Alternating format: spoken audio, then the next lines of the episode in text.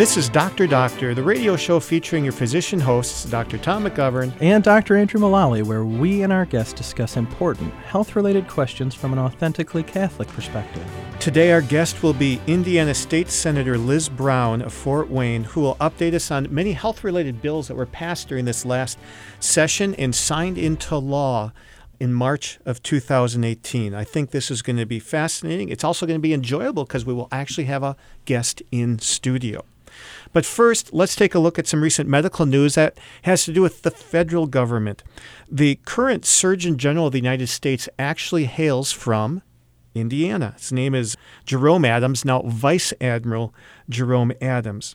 And he came out just a few weeks ago with an advisory. And the last time that the U.S. Surgeon General came out with an advisory was 13 years ago in 2005.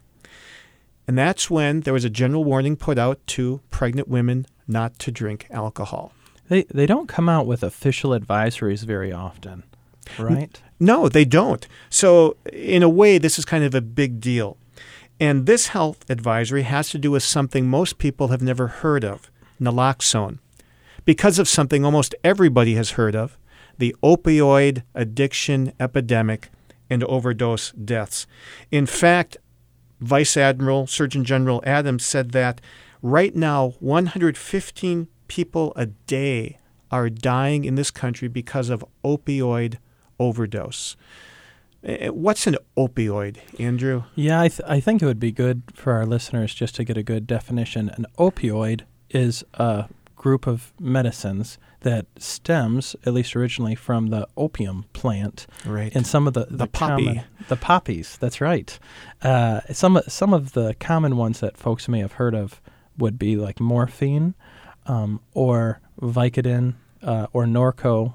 Those, those are the most common. And Percocet. Percocets, those types of things, which they're usually prescribed for pain, uh, frequently after surgery, but especially in the past, and, and what has led to a great deal of the problem many people feel is an overprescription of these medications for pain that goes beyond the post surgical time into a chronic pain scenario. Yes. Where people are taking these very powerful drugs, drugs that we use in anesthesia to put people to sleep, literally.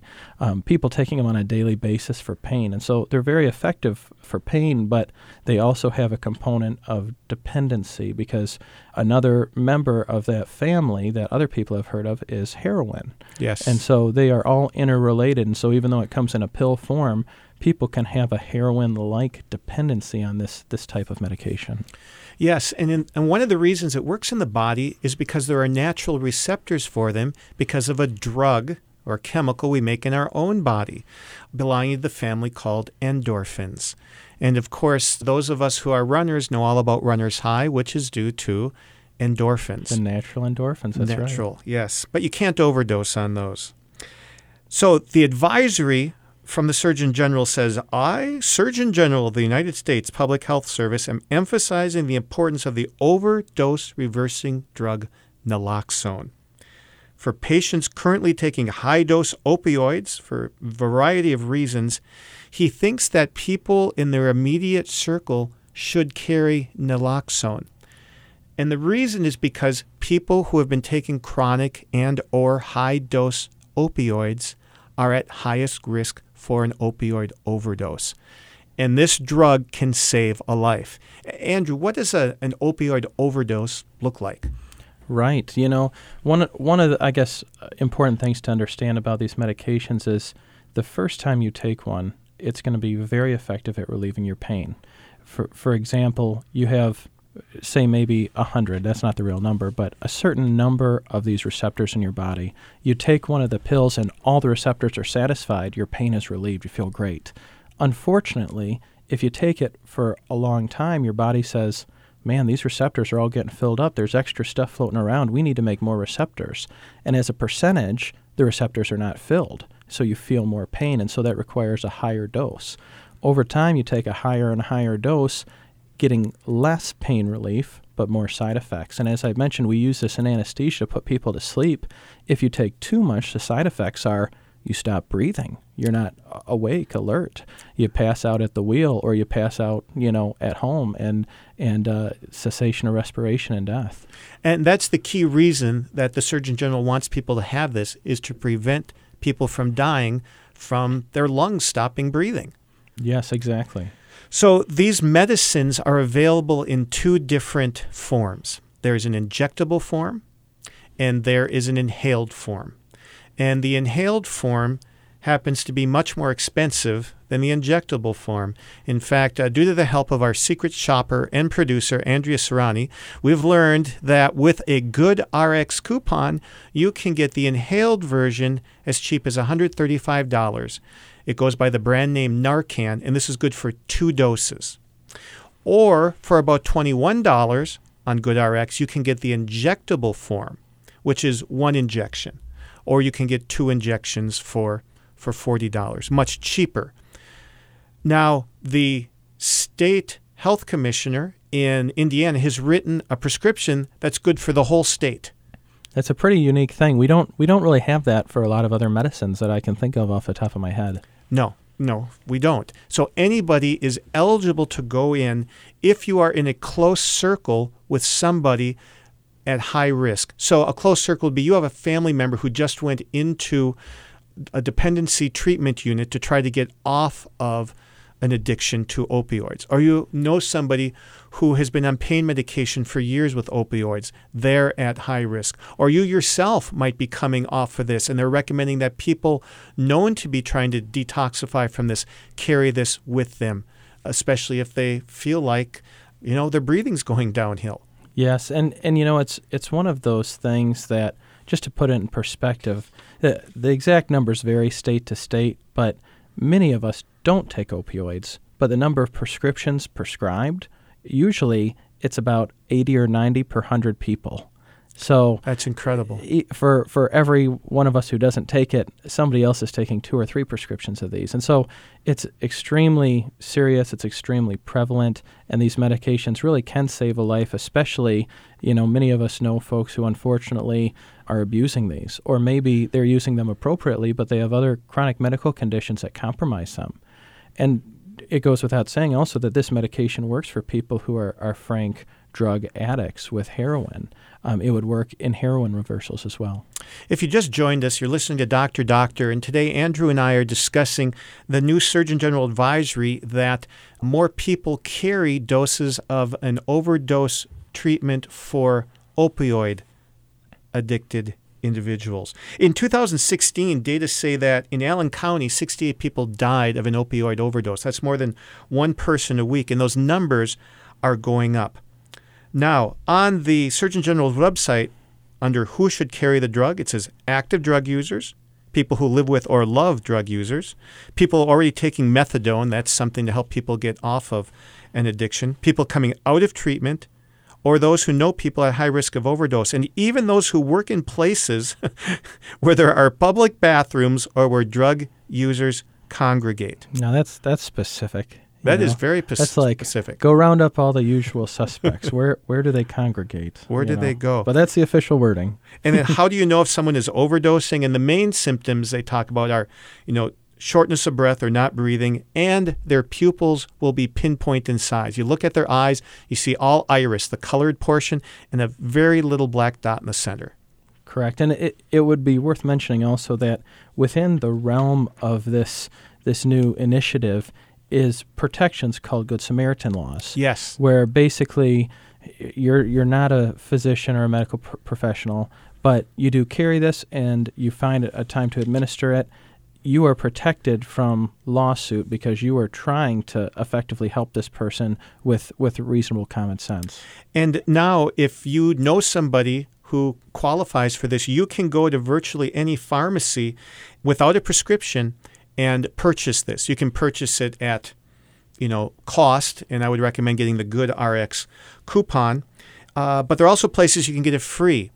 Uh, for instance, in Allen County, you can go to the health department, but even uh, the Allen County Public Library has split 75 doses of this among its 14 branches. New Haven EMS carries it. Fort Wayne and New Haven Police Department have it available. So you may be able to get some of this free. also, our secret shopper, Andrea Serrani, learned that uh, many doctors are giving a prescription for Narcan along with a prescription for an opioid. Were you aware of this, Andrew? You know, I, I was not, but I think that's a great idea. We we were always taught that when you prescribe an opioid, you always prescribe a stool softener because one of Ah, the, sure. the common things is constipation. But as as we're getting unfortunately deeper and deeper into this opioid crisis, I think that's a very wise thing to do. A- And a good thing is that naloxone, the the medication is not addictive and really doesn't have any bad side effects. So if you give it to someone who's not overdosing, you are not going to harm them. So there's the the cost benefit ratio is enormously good. Yeah, it's it's really a very unique drug that's tailored specifically to these overdoses. One thing that would be worth mentioning just clinically is that it only lasts for about 30 to 90 minutes. And this this per, can present a problem where you know, if if a person unfortunately was overdosing and they were effectively rescued or resuscitated using this medication, it will probably wear off before the opioids will. And we see that a lot in the emergency departments and in the hospitals where a patient is effectively brought back from the brink of death with this medication. Uh, sometimes, you know, if, if they are drug users, they wake up, they're very angry because they're immediately thrown into drug withdrawal. They're in a severe amount of pain and discomfort and psychological distress. They say, I'm out of here. But unfortunately, 30 to 90 minutes later, they're going to be overdosed again and stop breathing. So then it's good for people to carry two doses with them, but as soon as they give the first dose, call 911. Yes. Get an ambulance there so they can get the help they need. They really need, if, if this is ever administered, they really need to go immediately to the emergency department where they can be monitored until the medication, the opioid medication, is out of their system. And free naloxone kits can be requested by lay people in the following counties in our listening area Allen and Whitley, Wabash and Kosciusko, Marshall, St. Joseph, and Elkhart County. Other counties might have the kits, but they're only available to first responders. Now, for our trivia question of the day. That's uh, not trivial. That's not trivial, and a little respite from legislative news. True or false? Adults, usually men with enlarged, chronically red noses, have this condition because they drink too much alcohol. And think of former President Bill Clinton has this condition. Prince William of England has this condition. And some uh, actors from yesteryear, W.C. Fields and Jimmy Durante, had this condition. So the question adults, usually men with enlarged, chronically red noses, have the condition because they drink too much alcohol. We'll be right back with Senator Liz Brown.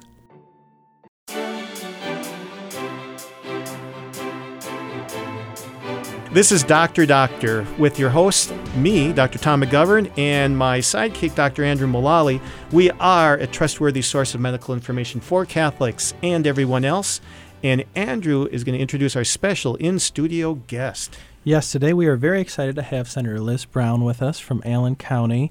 As many of our listeners know, the legislative session in Indiana varies year to year between a two and a half month session and a four month session. Session just got out, and there's been a lot of action that I think our listeners would like to know related to health care. So, Senator Brown, thank you so much for coming in to Thanks, talk to us. Thanks very much for having me.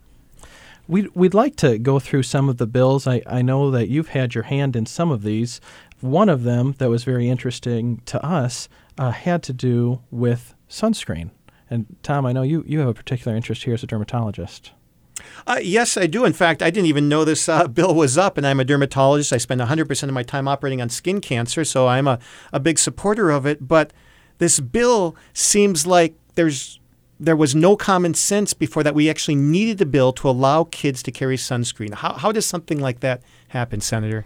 I know it is kind of funny, and when um, actually what happened is it's a lobbyist, and I think actually Dr. McGovern they were the lobbyists for the Dermatology Association, if I'm not mistaken. But you know, people will come to us, whether it's constituents or lobbyists down at the state house, to say, "Would you please carry forth this issue for us?" It wasn't something I had thought of, Sure. not an issue I had before me, although probably should have done that when my children were in school. But actually, as one legislator said, do we really need to do this? Is it is it a thing? And as it turned out, it, it was a thing. I mean, some schools had rules that you had to go to a doctor and have a doctor's note, or you had to keep it in the nurse's office. And as you can imagine, it's that one size fits all, right? Yes. You know, they're worried about kids bringing in their own medicines or EpiPens or whatever. But unfortunately, they put sunscreen in the same category. And so I, I actually was was kind of leery whether or not they would give it a hearing in committee, thinking you know this is not that important. But the more we talked about it, the the other legislators realized yes, it is important. Early habits make a difference, Yes. and you know if you get the kids to start using it now when they're little, and as you know, uh, there is an increase in skin cancers, and you know, as a mother, all I could say is having done playground duty for years, if you don't let the kids have it right at their side, they're never. I mean, kids oh, could barely Exactly. put their coats on, right? Oh yeah. Exactly. They have 15 minutes. They want to get out there and play football or kickball or whatever. And so we were successful in getting it passed. So And hopefully there won't be any problems. Non-spray sunscreen they can carry with them. They can't carry the spray. yes, I hope we don't have to come back and revisit that. Oh my goodness! So you mentioned your children. You have seven children, correct? Yes. How does a mom of seven children have time, interest, and expertise to become the successful legislator that you are? well, obviously, um, I'm relatively new to this. So my children, actually, I just realized that this is the year the oldest will turn 35 and the youngest will turn 25. So this- Wow. they're a little bit a little bit beyond my uh, needing constant uh, or maybe they do but um, so i didn't really never worry less about their kids. Yeah, though, you worry right? more, but you can't do anything about it. That's exactly right. And I don't have to drive them. Um, but uh, I, I think the problem, I mean, I think for me, it that wasn't a problem, I should say. I think that the point was I, I was a stay at home mom. I mean, I am an attorney, but I didn't practice. And um, when our youngest uh, was going to start high school, and I didn't literally, I started looking around for something a little more permanent. I used to be a substitute teacher, just that was really like a fill in, and was involved in community organizations, but started looking around and eventually ended up on city council. And I mean, not something I had planned. Some people have very detailed plans on how they're going to get into a political life, and mine was sort of a hopscotch sort of approach. Well, that's that's wonderful. We're glad to have you here fighting on the side of the good angels. and, and I've got to say too, having seen you in action down in Indy, you look like you were made for it. I mean, I- Um, I must say I enjoy it tremendously. It, it's I, I had a chance to watch you introduce the bill that we're going to talk about later that eventually became law regarding abortion and man I just said she knows exactly what she's talking about and really handled the questions well but I I guess one of the things that would be interesting a little bit for our listeners is that through the legislative process you bring a bill forward and then you've really got to defend it right? Yes, yes, and that's the thing. So, uh, getting back to the sunscreen, you know, I don't, I don't carry bills I don't believe in. I think some have more weight to them than others, and so, you know, some people may not have that view. You know, they're they're sort of doing a favor, and I have to believe in the whatever it is the issue is, big or small, and because I'm I'm pretty passionate, as some of my fellow legisla- legislators have pointed out, good, bad, and indifferent. And so I, I'm going to go to the mat for something I believe in, and, and I'm going to do a lot of research, and I want to understand the, the underlying issues. So I don't want to waste the le- other legislators' time, I don't want to waste constituents' time if I'm not going to really appreciate and understand and go to bat for what I want. Well, well, the next bill gives us a chance to address a listener question. And this listener happens to be the executive director of, uh, of Redeemer Radio because uh, Cindy Black asked the question, What do you think, doctors, about cannabidiol? And the first time I saw the question, I said, What is cannabidiol? But now I know. Tell us about this bill dealing with cannabidiol. Well, you know, this has been a, a, around uh, probably since I've been there. I'm ending the first of my first term, end of four years, and CBD oil um, has might have some me- medical benefits. I personally voted against the bill because I believe that really the proponents of it are using it as a gateway to legalizing marijuana Right. and I don't I don't think we're there yet. Um, or medical marijuana. I think we need to do a lot of research. I think it has possibilities, and we did have a physician come and speak to the Senate caucus about the uses of CBD oil, and apparently there is some without THC, which is the hallucinogenic piece Correct. of marijuana, and um, there is zero percent CBD oil. I mean, 0% THC. This is not that. The bill we passed, in fact, I pointed out to the author of the bill that it's calling it, you know, THC free, and it's not. So it's now the title of the bill is low THC. And I think that matters. I think what's people, there are people who came and testified who believed it had therapeutic effects, uh, whether it was for seizures or pain or things like that. And health food stores sell it. People were buying it online, which is a concern because you don't know Right. if they're getting snake oil. My concern is is that there hasn't really been enough research, and I think I think the federal government needs to look into the use of medical marijuana, whatever it is, because I that's becoming a bigger and bigger issue. But I always turn around and say, well, then tell me what does it look like? You know, I can tell you what dose. Well, I shouldn't tell you. I mean, you doctors can tell us what dose of aspirin we can take or medicine, and you know the pill form or whatever. Medical marijuana just means what? I'm going to chew a gummy lace with, Right. you know, Well, and for our listeners, CBD or cannabidiol is the second most common chemical in cannabis sativa, the plant from which we get marijuana. Of course, the most common is THC, tetrahydrocannabinol, which I got to learn about in seventh grade drug class. We actually had a class called drugs in seventh grade. it's Classic UP for you. That's the upper, but you betcha. eh? So, uh, I, I've got to say too, in, in regard to the CBD oil, I've done a lot of research on it just because I have people asking me about it almost daily. And from a medical standpoint, we've got nothing. There's a handful of studies that don't show any significant benefit one way or the other, but the claims from everything from depression to anxiety, chronic pain, belly pain, really anything, and the folks who are really selling it um, are, are not medical people per se. It's it's driven primarily from the the supplement health food um, kind of sector of the market. And so I, I appreciate your position because coming from Michigan, we had medical marijuana, one of the earlier states to adopt it. They, they had a law passed, you had to have a little card.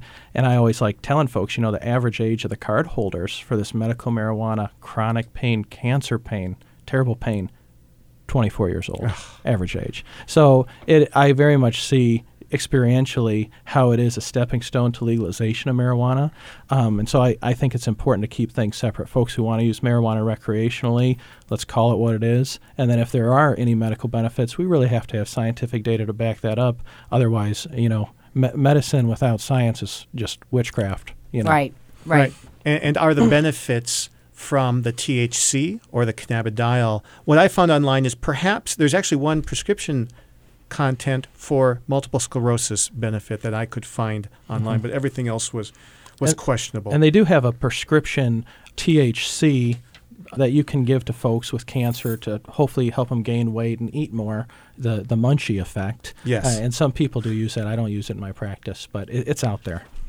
So we are, Doctor Doctor, if you just turned in, talking with Senator Liz Brown about some health-related bills that just passed the Indiana legislature and was signed by our governor. Senator Brown, before we finish this segment, I'd like to ask a question. If you had a room full of doctors and could tell them anything you wanted them to know about the legislative process or legislators, what do you want us doctors to know?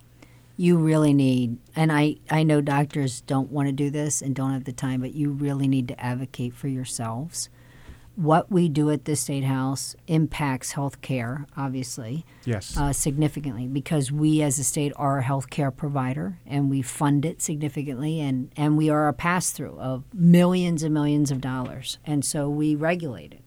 And it's painful for doctors to come down. You did a great job dr mullally but it's painful for doctors to come down and speak for themselves and their practices. And I know just enough to be dangerous sometimes, but it helps to have that voice. And you have advocates down there.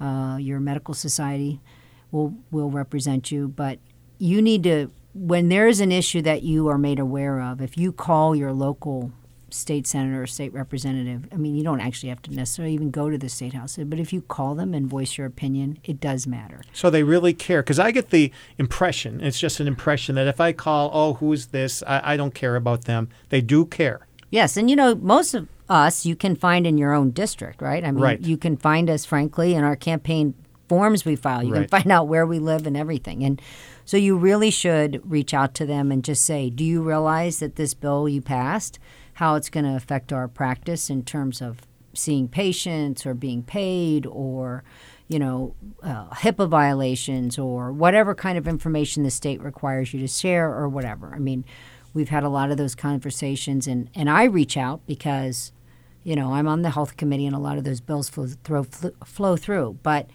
sometimes when those bills come through, I hear a lot from the people who want the changes, but the doctors are usually less, they're more reticent to come forward and say, hey, could you not do this? And, um, they need to do that because I think when legislators hear how how it's going to impact and work, then they will understand that. But you're only getting it from one side. I mean, we've had lots of yeah. conversations about the INSPECT bill, yeah. um, making doctors do mandatory yes. searches.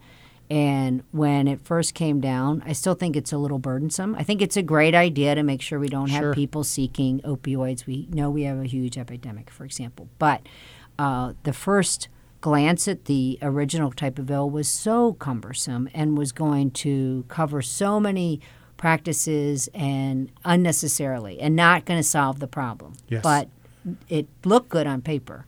Yeah. And so that's that's the kind of thing where if a doctor doesn't say, "Do you realize how it's actually going to work in practice?" nobody's going to understand it. I, I was surprised too when I got to come down to Indy and talk to folks how ready everybody was to listen. They were excited to probably see a new face and they appreciate you know taking a day off moving patients around and stuff and so i really enjoyed it and so i, I would echo that if, if there's people who are interested especially as things come up I, I think a lot of the elected representatives there's so many things that come across their desk it's hard to really take full understanding of everything so that's that's our job to kind of tell them how it's going to affect us Yes. One of my fears in coming down has been that they'll change the meeting at the last day. I've lost a full slate of surgery patients I have to reschedule. Don't things like that happen? No, committee hearings are set in stone. Ah, I mean, the times, the dates, know. and you know, even those of us senators, if we have conflicts, we can't change them. I mean, they're and they they put them out. Now, what they may do is limit testimony. So, if you are going to come down and testify, if you know a bill is going to be called for a particular day for a hearing, some some legislators are better. In fact, they they know the regulars who will mm-hmm. come and testify. Say if it's the tobacco bill, sure. you know, one way or the other, the, the people who are selling it, the people who want to stop people selling it, whatever. But if they know there's someone outside the community, outside of Indianapolis, and you put your name on a paper and say you want to speak, they most of the legislators do a good job of making sure our visitors, if you will, uh, are the ones who get to speak first. Great. I learned that the hard way a few years ago. I went down, I was just waiting my turn. Then it was all over, and I didn't realize there was that paper bit, but I got it. And they don't usually tell you. No, yes, they don't. You I gotta know. be looking. Because the yeah, the insiders know. Thanks for the inside scoop, and don't miss more discussion of Indiana legislation signed this year coming up right after the break.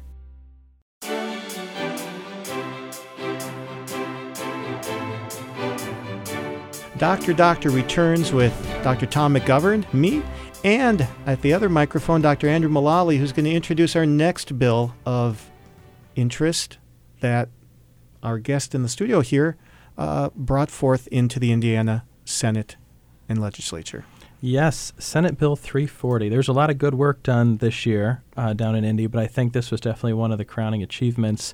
It was an expansive bill, and you were one of the primary co authors. I got to see you introduce the bill. Can you tell us a little bit about what, what this did for us?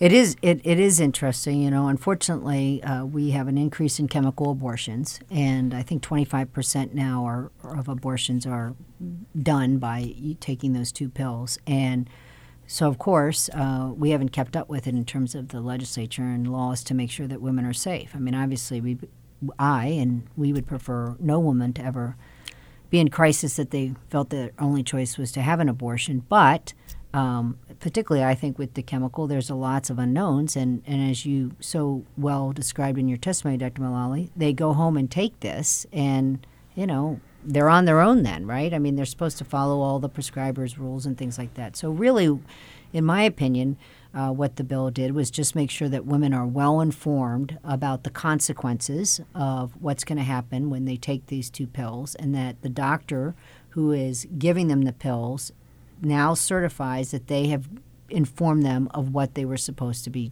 you know what the pharmaceutical company had told them to do in terms of what's going to happen and when to take it and and also uh, make them aware of the consequences of that in addition to that the bill also made sure that we have a good documentation of the uh, symptom or not symptoms, the uh, The complications. complications. Thank you from abortions, not just surgical but chemical, because they're serious. And um, and actually, as you were there in the committee room during the testimony, the sad thing is, is a lot of the women testified to that who Yeah. were in favor of abortion. Oh, They my talked goodness. about their abortions and the anxiety they had, and uh, you know other complications that they had. One woman said she didn't want it, who had a surgical abortion, didn't want the chemical abortion because her doctor didn't inform her, and she was afraid she'd stay home and bleed to death. So fortunately, that didn't happen to her. But they they sort of uh, were was- testifying against themselves. It was kind of incriminating. I thought it was really interesting because several of the ladies too talked about even the psychological side effects that they suffered. The the one lady said, "I chose not to do the chemical abortion because it was clear that it was more dangerous."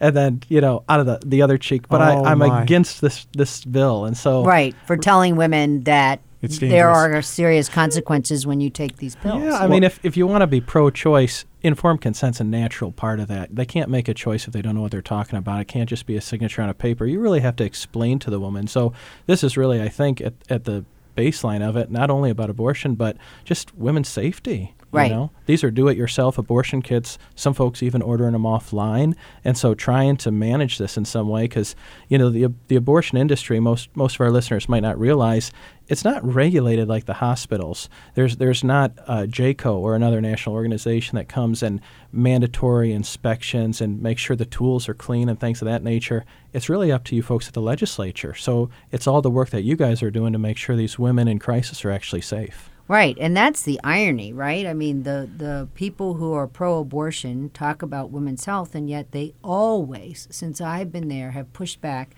on any sort of safety standards in abortion clinics, whether they're being inspected. So the little uh, nuances in the bill were to require. We had given the State Department of Health the ability to make inspections. Part of the bill is now they have to make inspections because, of course, we have found that some don't follow the law.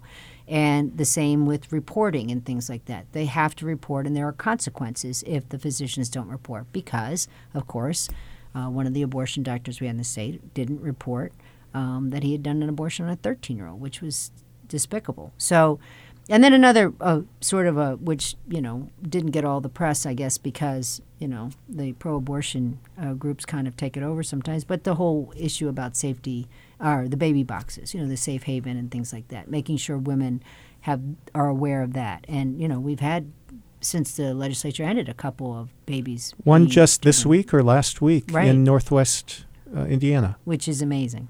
Yes, thanks be to God. That Yes. baby has life. Uh, when you were talking about them not wanting informed consent, even if they're pro-life or pro-choice, it reminded me of Nancy Pelosi with the Affordable Care Act saying we have to pass it to find out what's in it. It's almost like we have to take the abortion pill to find out what it does, Right. instead of telling you ahead of time. It, so there's that perverse consistency, I Right, guess. right. Right. I mean, one of the witnesses, if you'll recall, Dr. Mullally, was she said she was a science teacher in high school, and there was no science in the, any of this whatsoever. Yeah, and then the, I, I think one, one of the council members pointed out, you know, the, the complications listed, possible complications in the bill, came from the package insert of the per, the manufacturing company, and so they were required to put it in there because those were the complications they observed in the trials to get it FDA approved. Right, And right. so you know, it's I, I I thought it was very interesting to see the variety of people, the diverseness of people that came out and testified, and uh, the diverse the diversity of their scientific knowledge as well. And this afternoon, I just saw an article come out of Australia where they've made the abortion pill available without visiting a physician. A 100,000 women, and they touted the 95% success rate, but there were 50,000 or 5% serious adverse effects with it, but they downplayed that as unimportant. And who knows how many other mild side effects. But without a prescription, wow. I can't imagine. It's scary. I, I think that was a, a huge achievement. I think it underscores, you know, one of the things that impressed me is the work that Indiana has done in recent years with the legislature. I don't have the exact numbers in front of me, but something maybe eight or 10 years ago having 16,000 abortions a year, and now it's below 8,000 a year. Mm-hmm. That's that's a major achievement. No nobody else in the entire country is having that kind of success, but it's because the, the folks down in the legislature like yourself are taking care of these these people in crisis, and so we're we're benefiting from that. Yes, it is. That is good news. This is Dr. Doctor. If you've just joined us, we are talking with Senator Liz Brown about Indiana legislation related to health that was passed during this 2018 session. Do you think that Planned Parenthood is going to try to appeal anything with uh, Bill 340 that we're discussing? You know, I haven't heard of a lawsuit yet, but um, th- they sue. They sue on every single bill uh, that we file that has anything to do with this. And so that and the next bill you're going to discuss, I think the feticide one, I'm not not would not be surprised. I mean, it's kind of sad that um, even when it's something that really, like I said, I think 340 was really more about giving information. Mm-hmm. There's no, unfortunately, I mean, of course, we'd always like to do more, but in that one, it was just information, not not adding any layers of restrictions, if you will, to access. And um, even with that, um, I mean, as you saw firsthand, Dr. Mullally, the Planned Parenthood was out in protest in, in full force. And so I would imagine that they will, because they always do. Could you tell our listeners about the other part of the bill, the baby boxes? What are they? Who can have them? How can they find out where they're located? How are they staffed? I, you know, I now I feel bad, but I know Monica Kelsey in Woodburn has been uh, really the champion of that, and I think there's a website. I know now the State Department of Health will have that. I know there's one in Woodburn, and was it Mishawaka's fire station where they just had the save? I think at the time of the bill, uh, there were two in the state, Yes. and part of this. Oh, bill- just two baby boxes. I think so. And part of this was to make sure the State Department of Health was charged a year ago with coming up with standards. Uh, Ah. And they hadn't. And so part of this was, in a sense, grandfathering them in um, so that they weren't, they were still able to operate. But I don't know if there have been any others, though. Do you have any idea if this movement's going to expand in Indiana? Well, actually, I believe in testimony, uh, she testified that many fire stations, for example, in this across the state, are interested in doing this, and that it, it's kind of ironic to me because there we have the safe haven law, and anybody could just walk into a hospital, fire station, and give the baby up, no questions asked. But apparently, which is sad, that women are in crisis to such a degree that they want to do it anonymously. And so it does make sense then because fire stations typically are manned 24 7. And so, um, That's the place. yeah, so that's the place to do it. And I and some hospitals might be interested as well. So, And initially, it might sound like kind of a an odd idea, a baby box, but as you've already identified, we've had a couple babies who've been saved in this manner. So there's the the efficacy is there. right, right. That's wonderful. You know, and on the other uh, baby bill that you were mentioning about the the feticide bill, tell us about that one. Well, that was a bill, and actually, I think it was Senator Freeman who carried it, if I'm not mistaken, who's um, from the Indianapolis area. And I think it actually came, and I, I could be wrong an experience he had, but, you know, if a, a woman had been, um, I think, unfortunately, uh, attacked and murdered, and she was pregnant, and so this adds to the crime um, that the, that baby, that unborn baby, there's also a cause of action for feticide in, in addition to homicide. So, um, and you know what? It was surprising that we had some pro choice legislators protest this bill because uh, in in on the floor because they're afraid that somehow it's going to open the door, which is just shocking to me. You know, they're always worried that it's going to be that next step and somehow abortion's going to be outlawed. So you just think, how could anybody not be in favor of what a you know tr- tr- horrific tragedy for not just a young woman to lose her life, or maybe she doesn't lose her life, but her baby, Her baby loses does, her life. yes. And of course, we would want to be able to charge the person who did that deliberately with the highest crime. How do you think legislators like that live with the cognitive dissonance? Like if if they were pregnant themselves as a woman or their wife was pregnant, they would call it a baby. But in other situations, they call it expendable. How, how do they do that? I, I don't know. I don't know how you could stand up and argue against this bill. I mean, but we did have some. I was actually quite surprised about that. I'm glad that it got passed. I think it's Yes. I think it's going to be uh, another key key point I think to to help protect those folks. Yes. Well, we'll be right back with more Doctor Doctor on Redeemer Radio after the break.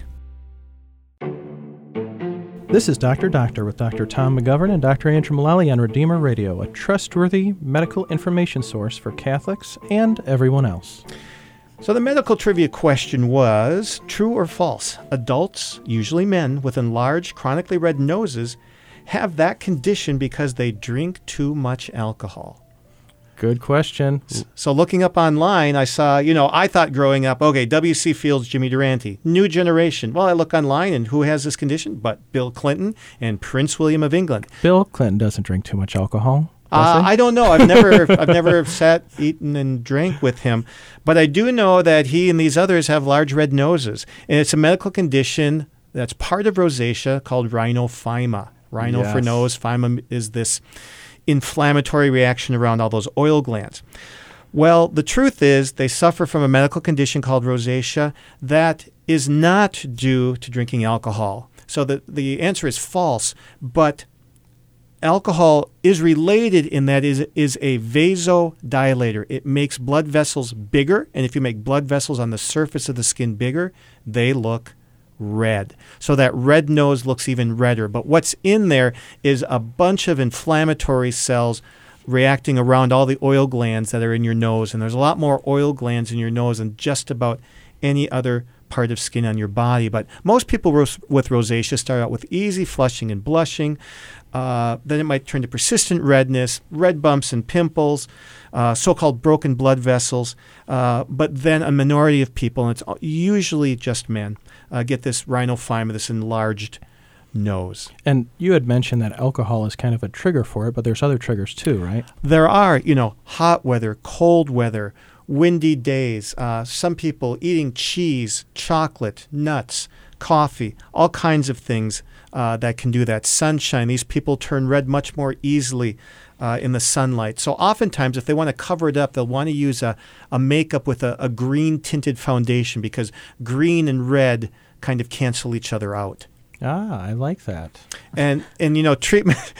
You can Yes. take that one to the bank. That, that's right. So I'll, I'll- next time you're here, I'll see you with a, a green Yeah, foundation makeup. on. Yeah, I, yeah, that- if if my wife ever sends me to pick out anything like that, I just know. I went out. I went out to pick out paint colors the other day. I can't even imagine trying to pick out the right makeup. I'm telling you, man. and moving right along, Andrew. I think in the hopper we have another Senate bill. See, this is this I understand a little bit more.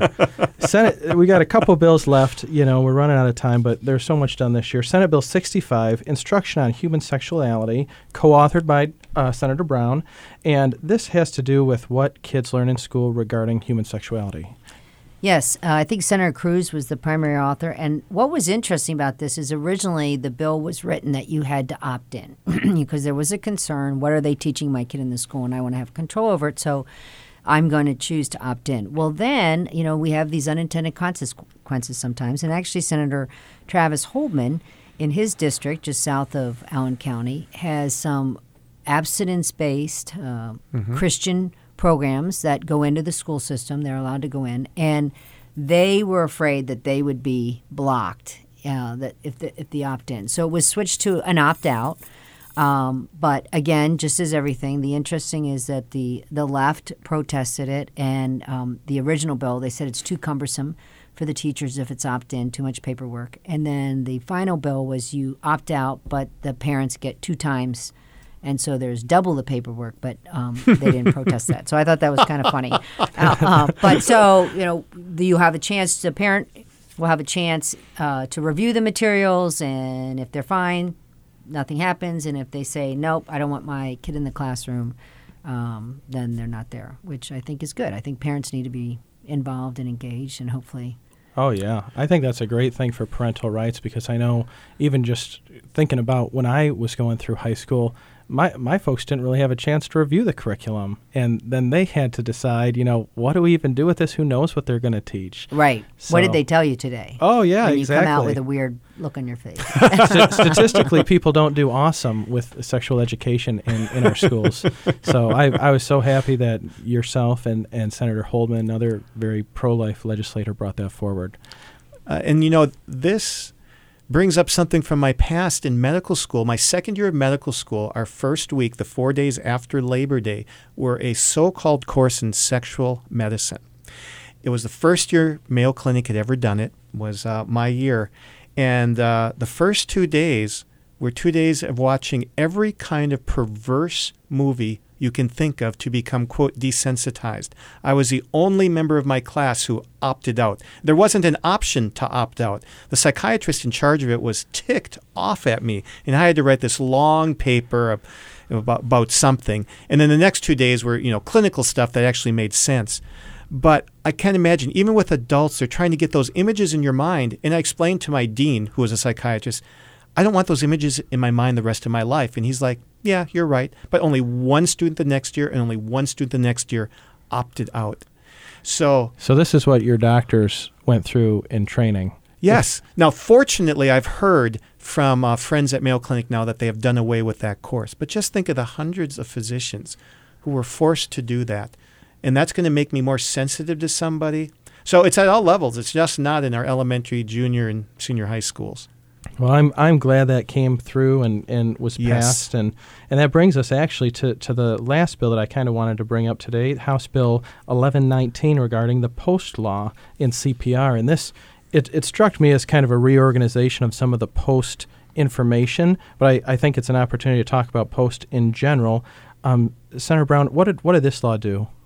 I think it just for us it just changed the the priority of who can make who's can be part of the decision making process. And it is an issue sometimes when you have a an individual maybe they're not married, they don't have children, so they're not able, you know, mm-hmm. maybe they were in a car accident. So who can the hospital system or the physician or the healthcare provider who can they legally turn to to say what what should we do? What can we do? You So, know, what, did it change? Who, the different people in the priority, whether it's a grandparent or you know an adult who doesn't have just has siblings, just to allow the hospital to understand who's allowed to be sort of in the room, so to speak. So when you have people who are disagreeing about end of life decisions, it kind of gave a clear order of who who gets to make that decision. Right. Gotcha. Be- because the, the Catholic position on this is ideally every person has a healthcare power of attorney, somebody who can make decisions in real time for what's going on. Yeah, and I I think uh, that's that's an opportunity in the future. I know, but before you got into the Senate, I believe Senator Brown they passed the original post law, and I, I think there is there's some room for improvement. I, I was happy this year. One of the things I saw is that you can actually do away with the post form, which there wasn't a mechanism for in the past. And you know, one of my my critiques just clinically is the folks filling this out. They're they're not near death they're they're in a usually stable and you know downward trending state in their life and their disease process but when it gets down to the moment of of death or even before that you know something that could lead to death we really have to be able to make kind of game time decisions based on the information we have so I, I was happy to see that people are still thinking about it. I think it gives us a lot of opportunity in the future to hopefully uh, affect positive change there. Well, and if if you have information on how we can improve that, I think that would be important. I mean, as I said, I'm not that familiar with. I know, having served on a hospital ethics committee, it is an issue sometimes when there's no one around to make that decision and the patient isn't capable, Yes. uh, particularly when they're unconscious. And decisions have to be made, and, and sometimes they might be so extraordinary that that might be something if the patient had made that. But it is it is amazing. I mean, how many of us don't have those forms Yes. uh, ahead of time. So I think maybe that is also something we as a legislature can look at and, and how we can get people to incentivize them to make those forms without burdensome them, the healthcare providers or something like that. A- and even giving an option too for uh, there is a mechanism in place for a durable power of attorney but even incorporating that maybe as an alternative to pulse on the same form um, in in my practice one of the things I really encourage folks is to have somebody if you can't speak for yourself who do you want me to turn to and if they can tell me that with confidence that's the best thing and then a general idea kind of a binary decision are we full speed ahead or something less than full speed ahead in regard to resuscitation that's really the best information I need. Whereas the, the post form goes into would you like us to try antibiotics if we ever think you might need them? Or you probably don't even want antibiotics. And, you know, unfortunately, I think some people who are helping the patients fill these out might not have the best interest at heart, maybe cost control. Insurance companies don't have the best interest Right. for, for the patients or, or the physicians. So I, I think there's hopefully an opportunity even in the future to improve. You know, that's a great idea. We could do that. We could amend this next year and add that instead of just having post, you have that other option of a durable power of attorney. You have to have something. Um, and then the hospitals obviously have the electronic record system to do that, but it doesn't have to only be this one form. If we could come up with something else, because you're right, people have no idea, you know, what's going to happen what's going to happen and and they may want to take their chances and you know try that experimental treatment and do something and but of course when you're young and healthy you think it all looks very dire so sure you'll sign it. Uh, you know i like what you've suggested here. I have the image that when someone's admitted to the hospital they can have someone there who has the power of a notary that they ask you is there somebody that you want to be your healthcare power of attorney and you say, yes, it's this person, you fill it in, they notarize it, and there you go. Well, and, and even you mentioned the notary. That was that was one thing in this law that I, I think could have been a little bit better is that they've expanded the people who can sign the forms from in the past it had to be a physician. I was always getting asked to sign these. Most of them I didn't feel comfortable signing unless it that it was clear that they knew what they were talking about. Um, but now they've actually expanded it to, to nurse specialists, uh, which I don't know what that is but I, th- I think it could unfortunately be an opportunity for people to to be specialized in helping cost control because really the, the goal of post is that you don't have to do it every time you come in the hospital. It travels with the patient right. which would definitely help the patient but unfortunately I, th- I think a lot of the, the motivation is that okay we've already made your decision. You don't want any more care. We're going to just wash our hands of this. Well senator brown thanks for opening the door on uh, perhaps something we can do to make hoosiers even safer health wise. Uh, really appreciate your open mind on this. Appreciate you being here. P- appreciate you being that bulldog for life uh, down in Indianapolis. We really enjoy the update, and we'd, we'd love to have you back in the future. I know I, have been impressed to learn how much gets done every single year to, to help people of faith and especially pro life people. So we really appreciate you coming in to explain it with us. Thank you. It's never a burden. I enjoy it immensely. Well, thank you for listening to Dr. Doctor. This is Dr. Tom McGovern and Dr. Andrew Mullally, signing off until next time. So please remember that your medical decisions today can truly have profound consequences. So please choose wisely, choose Catholic. Next week's Dr. Doctor will feature Dr. McGovern's interview with representatives from Caritas Baby Hospital all the way from Bethlehem. For all the latest on the show, visit redeemerradio.com slash doctor.